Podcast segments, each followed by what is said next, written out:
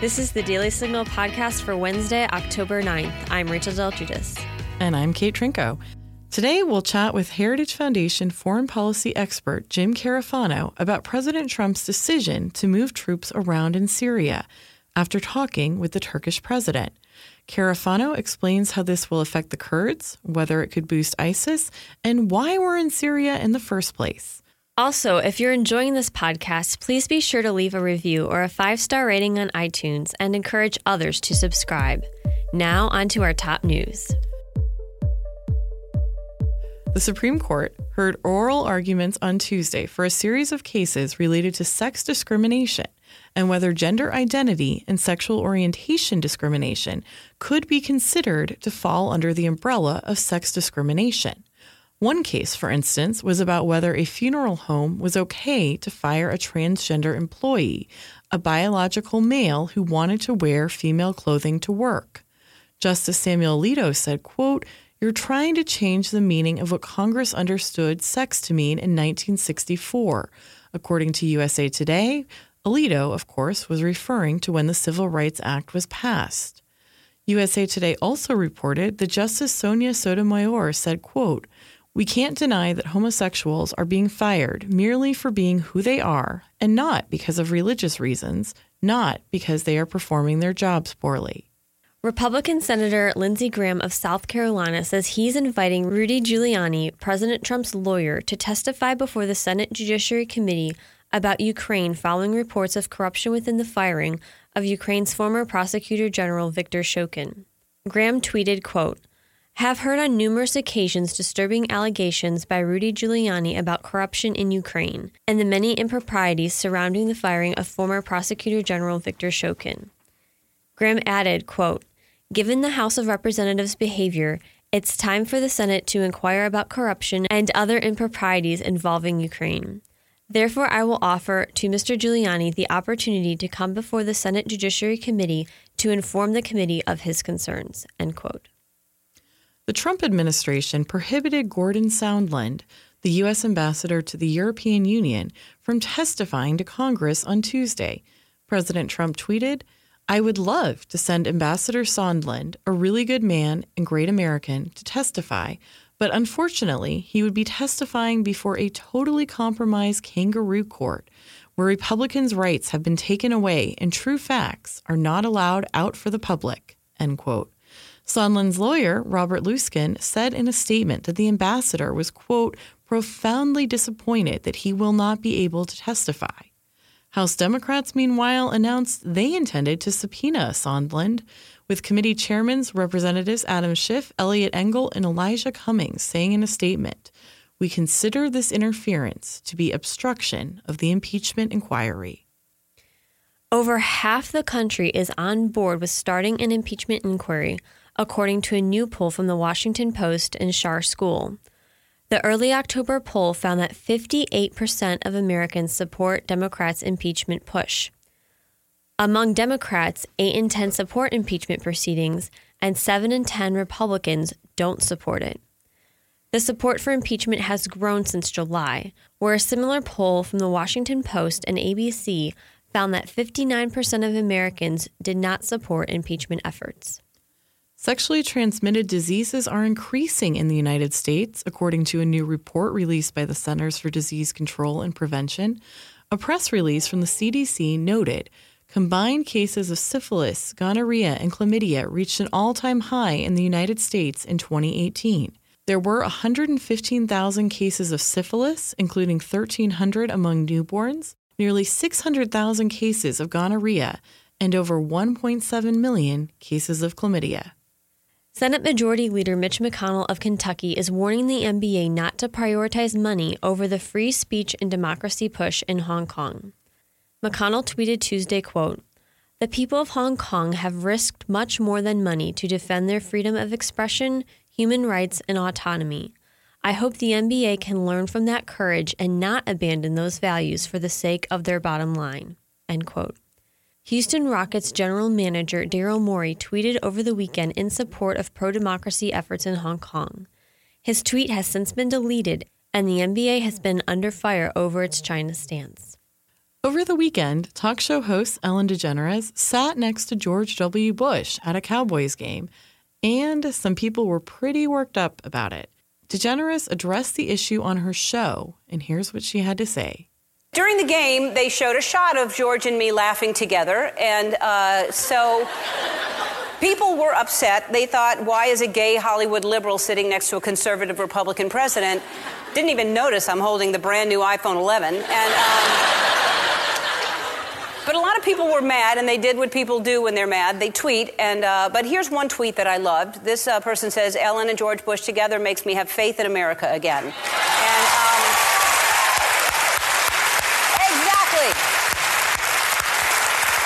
Here's the thing. I'm friends with George Bush. In fact, I'm friends with a lot of people who don't share the same beliefs that I have. We're all different, and I think that we've forgotten that that's okay that we're all different.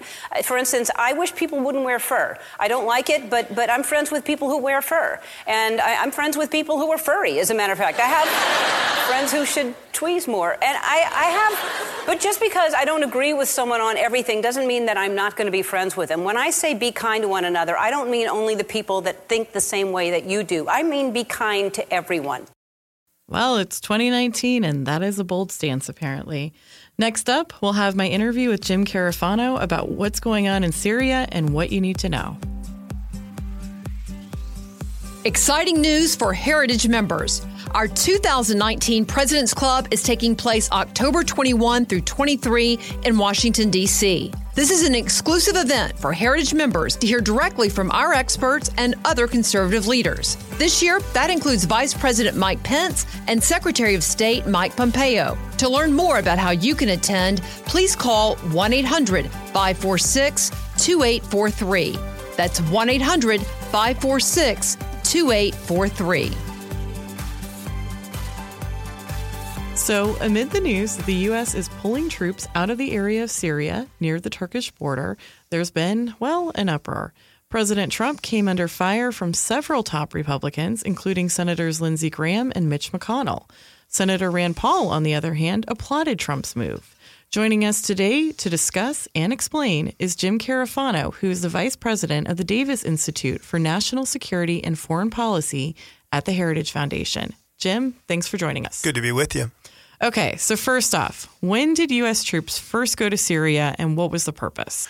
So if you remember, uh, under President Obama, we still had a very significant uh, U S uh, presence in Iraq.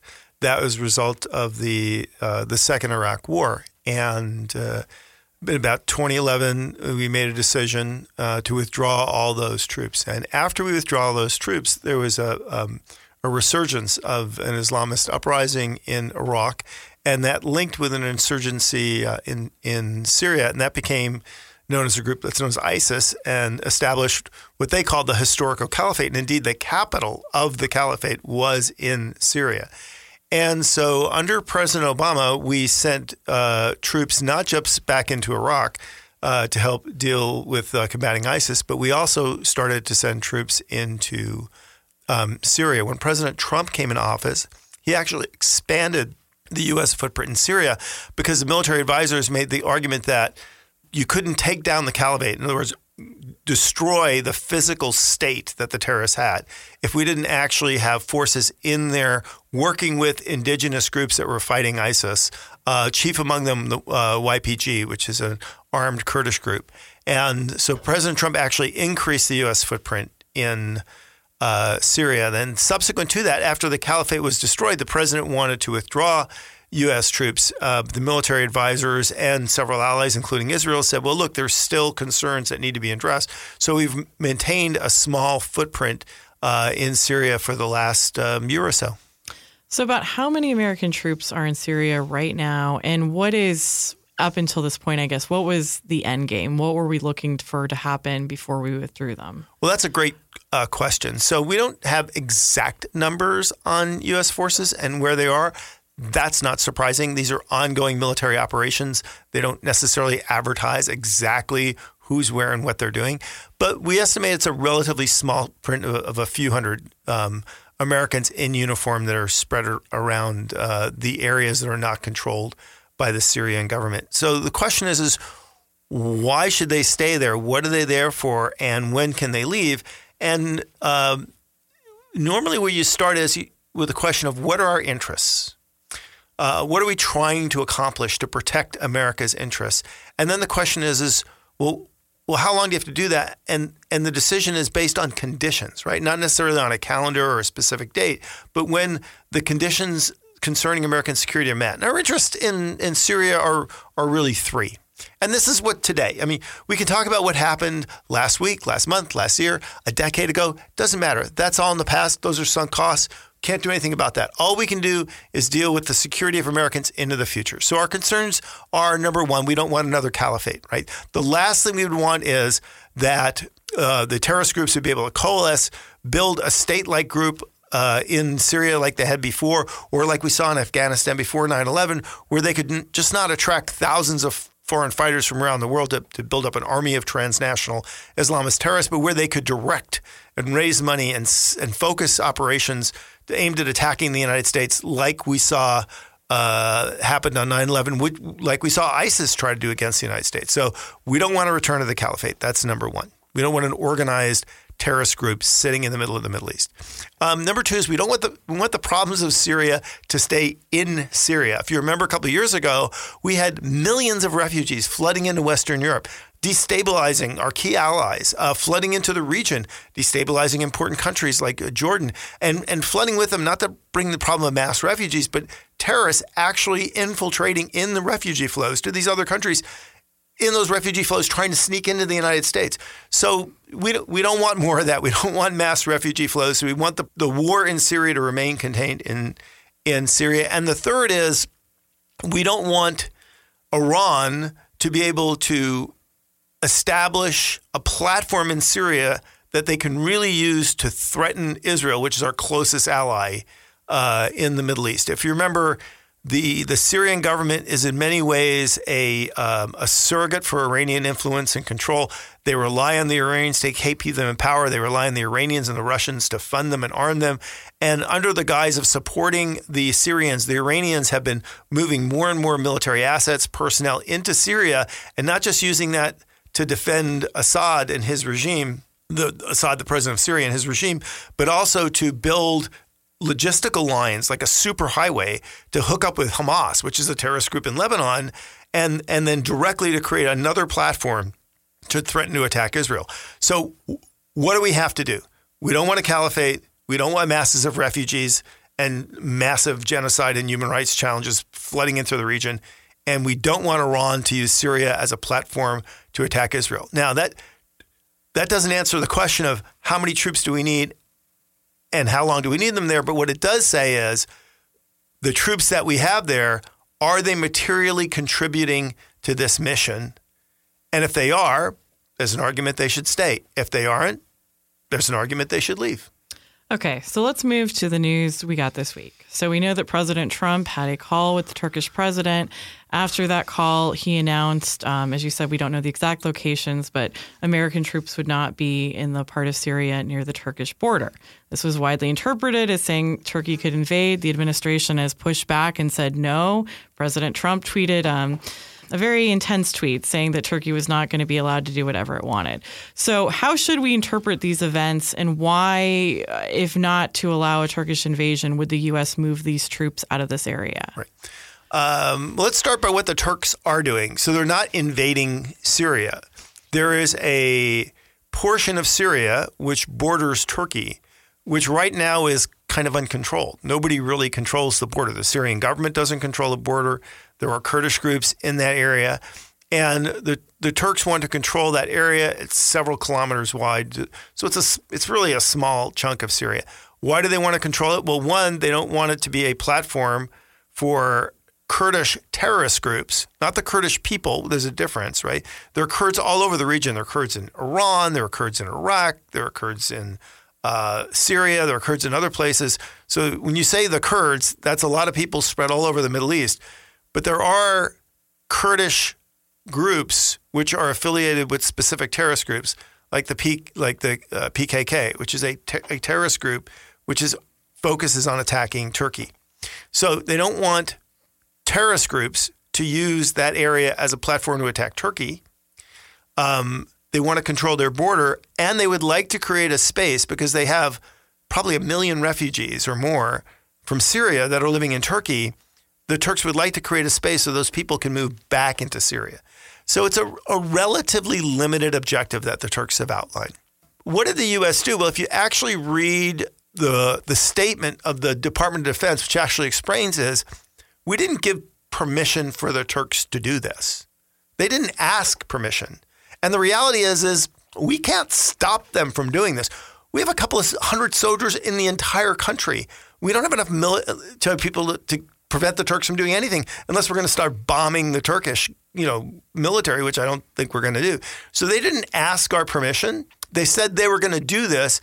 And what we did, which was actually probably appropriate, we made sure that Americans weren't in harm's way. So if things went bad, our guys wouldn't get hurt.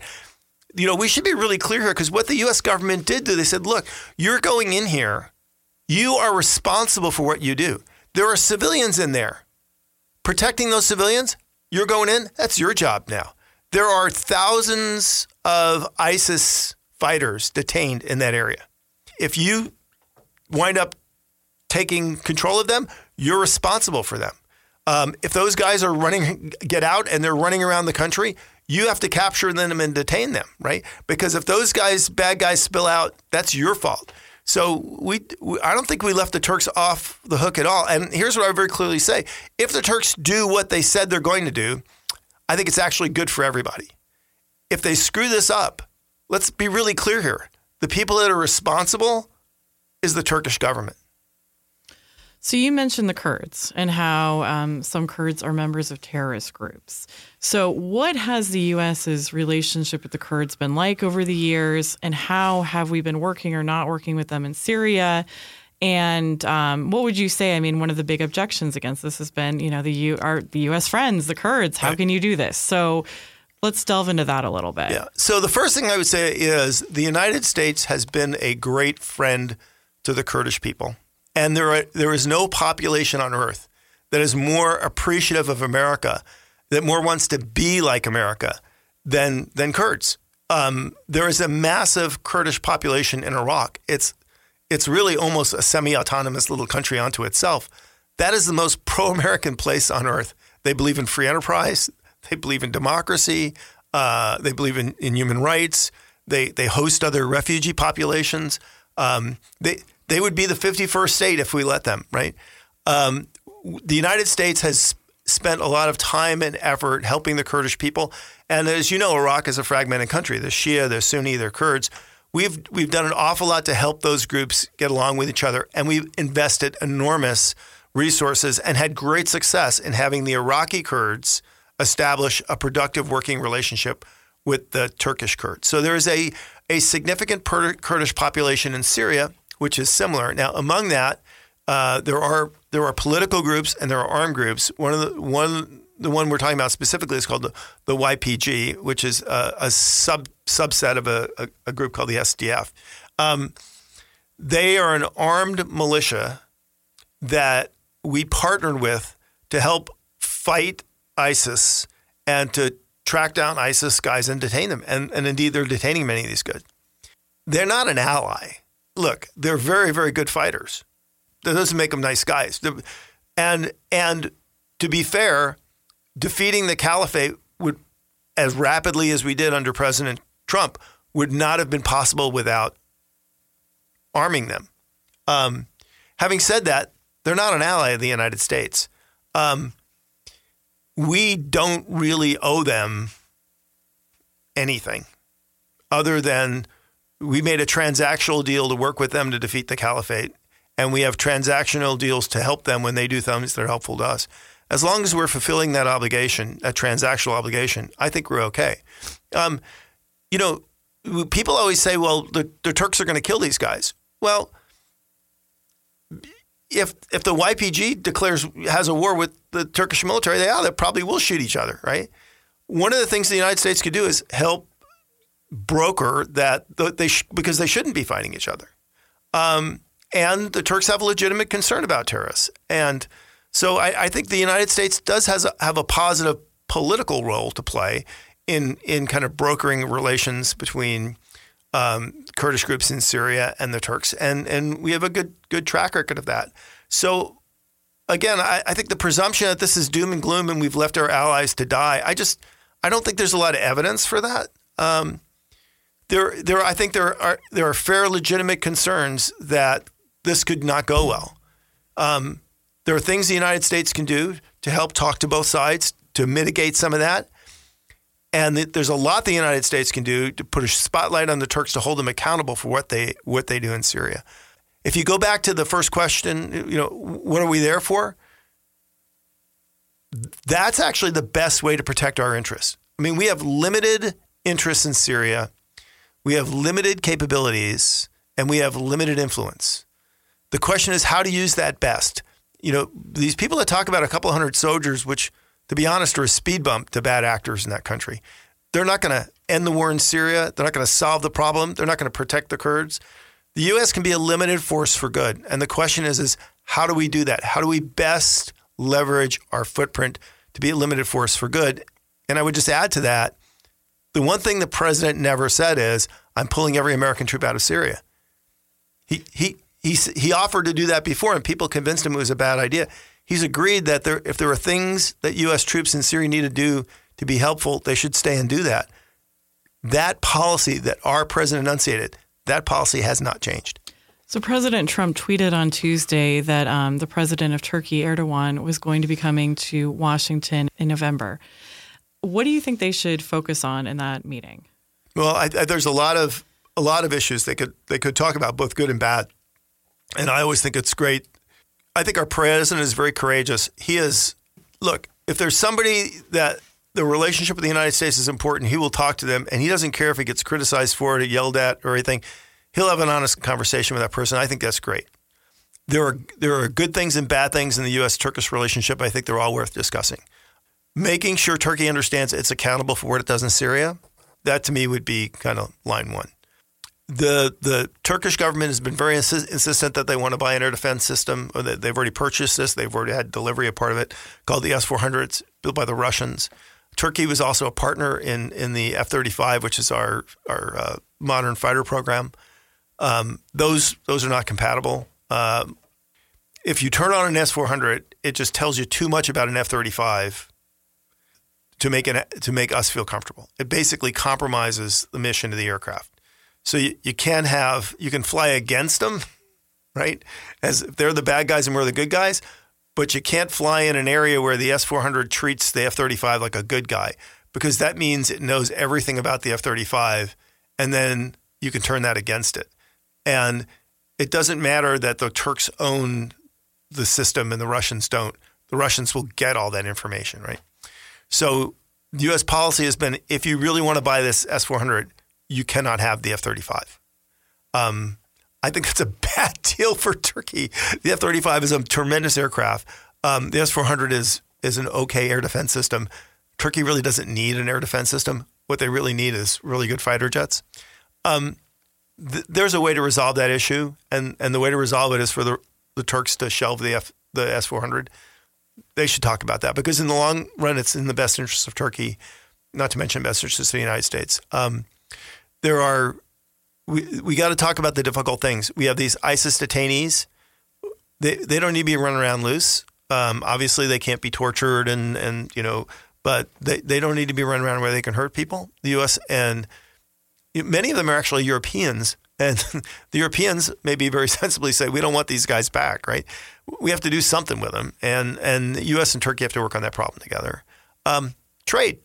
Turkey's economy is in horrible shape. Um Say what you want about Erdogan. Um, I, I think he's actually very bad at foreign policy, but uh, he's even worse as as an economic leader. Um, I think Turkey economy is not doing well. U S-Turkish trade, there's a lot of constructive, positive things we could do. Um, so that was a, it was a pretty full agenda. I could absolutely see where it's worthwhile for Erdogan to come here, for the president to sit down with him. You bet. Okay. A few more questions. Um, Senator Lindsey Graham said that uh, of Trump's decision, this decision virtually reassures the reemergence of ISIS. Are you worried about that happening? Well, I am worried about ISIS and al-Qaeda globally. Um, they so this is kind of a good news, bad news story. Um, the, and we, we've learned a lesson on this. Regardless of what you thought of the war in Iraq and the war in Afghanistan and Bush and everything else, by the end of Bush's term, we had put a lot of pressure on al-Qaeda and groups like ISIS. Um, and the threat of transnational terrorism subsided significantly. And President Obama benefited that, came in office. And about halfway through his first term, he he basically kind of decided the war on terror was over. And so he pulled the troops out of Iraq. We backed off in a lot of areas. And basically what we saw is, like, if you think of those scenes where there's a forest fire and then the, the fire is out and the, everybody leaves and then the sparks flare up and the forest fire kicks in again, that's exactly what happened. So we went from very high level of terror, global terrorist threat to a low level to essentially walking away from the problem and see it reignite. And when Trump came back in office, we did a significant job of kind of putting the forest fire out again. The challenge now is we have to watch the embers. So I'm sympathetic to what Senator Graham says is if, if we walk away from worrying about transnational terrorism, it'll definitely come back. Where I would differ is is what's what's the most efficacious way to do that? And you, the, there's an argument that let's have American troops everywhere doing everything. There's a better argument, I think, which the president has made is there are things that we should be doing. There are things that our friends and allies should be doing, and we should all be working at keeping watch to make sure the fire doesn't come back together. And in the end, that's more sustainable and and will also be more effective. And so I'm, I'm not sure that, that Senator Graham's right that the answer is we, we put American troops everywhere all the time because we're worried about forest fires. Okay. So you um, briefly mentioned Russia. Obviously, Syria is in the Middle East. If Turkey does make this move to, as you say, more control their border with Syria, does this have a ripple effect into the Middle East and regional stability and also potentially globally with Russia and everyone else? Well, I definitely think that the the stability of the Middle East is important to the United States. Um, the United States is a global power with global interests and global responsibilities. Europe, the Middle East, the Indo-Pacific, the places we're very active in, they connect us to the world. That's why we're there. You know, we don't need the Middle East to be the land of milk and honey. Everybody doesn't have to be, you know, dancing with flowers, but it has to be stable and it has to be not falling apart. And there have and there can't be big wars, and and refugees can't be flooding out, and you know, oil can't be burning in, in giant bonfires, right? So, keeping the problems in Syria is is, is important. Um, Turkey does have a role to play to that. Having said that, Turkey's not like you know they're a pivotal player, but. But, um, you know, they're they're not the only player in the Middle East. Um, they're not the only player in NATO and Europe. Uh, yet they do have relations with the Russians and the Iranians. But the the problem with for Turkey is, is they can't be everybody's friend all the time. I mean, the reality is, is, is what's best for Turkey is actually what's best for the United States, which is a peaceful Western Europe, a peaceful Middle East. Who are the two biggest agitators to that? Iran and Russia. So at the end of the day, the Turks can have relations with the Russians and the Iranians. I get that. They're neighbors.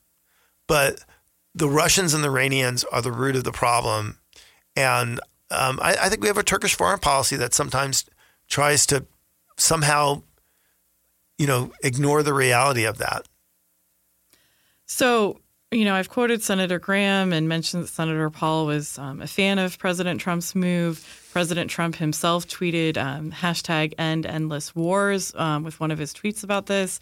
And it seems like at least President Trump is trying to relate this to the big debate on the right right now about foreign policy, about how long do you stay in places in this, you know, new landscape of terrorism. Do you think that this decision has repercussions for the foreign policy ideology on the right? Uh, no. Um, well, first of all, I hate the whole endless war thing because the reality is the United States is not fighting endless wars. We have a, a couple of hundred folks in Syria. We're not fighting a war in Syria. The Syrians are fighting wars. They're fighting wars with each other. We're, we're providing advice and assistance to that mission. It's not our war. We're not going to win it. We're not going to lose it. We don't own it. Um, we have troops in Afghanistan. They're not fighting an endless war in Afghanistan. I mean, we've been in Afghanistan for twenty years, but we're not we're not fighting a war, but we're providing advice and assistance to the Afghan military. That's not an endless war. Matter of fact, we have troops all over the world doing counterterrorism missions, logistical support, advice, very, very similar to what we're doing in Syria and Afghanistan. They're not fighting wars either. They're also not the world's policemen. They're not around trying to keep order in the world. They're around protecting America's interests. We're a global power with global interests and responsibilities. They're out there doing their job. Um, that's not going to stop. Um, when you talk about a specific mission in Afghanistan and Syria and other places, how long should the troops be there? How many? Again, it's based on what are our interests, what's important for us to do, and then what are they done? Well, when we've met the conditions that protect our interests, they can leave. Sometimes that changed in war for us. You know, we we we we had the war ended in nineteen forty-five in in uh, Western Europe. Um, F D R told us all the troops would be home in two years. I mean, he he was off by a little, right? We're still there, right? Now the reality is, is we don't still have troops in Western Europe because of World War Two. We have troops in Western Europe because they're doing other things, which are very important to us. In many cases, the things that those troops are doing in Western Europe are there. They're there because they go from Europe to other parts of the world to address other things. So I, you know, we have this myopic public debate because we we we have these kind of Manichaean debates about everything in public life. It's either good or evil, and there's no in between. So we're either in endless feudal wars or we're we're conquering the world. The reality is, is the United States isn't doing any of those things. You know, President Trump, you you can debate particular things. Uh, you could certainly debate his rhetoric and his tweets, but his fundamental gut instincts of how to be president of the United States on foreign, they're about right, which is you do what you need to do to protect the country, and you do it as long as you need to do it. I, I, I'm kind of okay with that. Okay. Well, thank you so much for joining us today, Jim. Thank you. And that'll do it for today's episode. Thanks for listening to the Daily Signal podcast, brought to you from the Robert H. Bruce Radio Studio at the Heritage Foundation. Please be sure to subscribe on iTunes, Google Play, or Pippa, and please leave us a review or a rating on iTunes to give us any feedback. We'll see you again tomorrow. The Daily Signal podcast is executive produced by Kate Trinko and Daniel Davis. Sound design by Lauren Evans and Thalia Rampersad. For more information, visit daily signal dot com.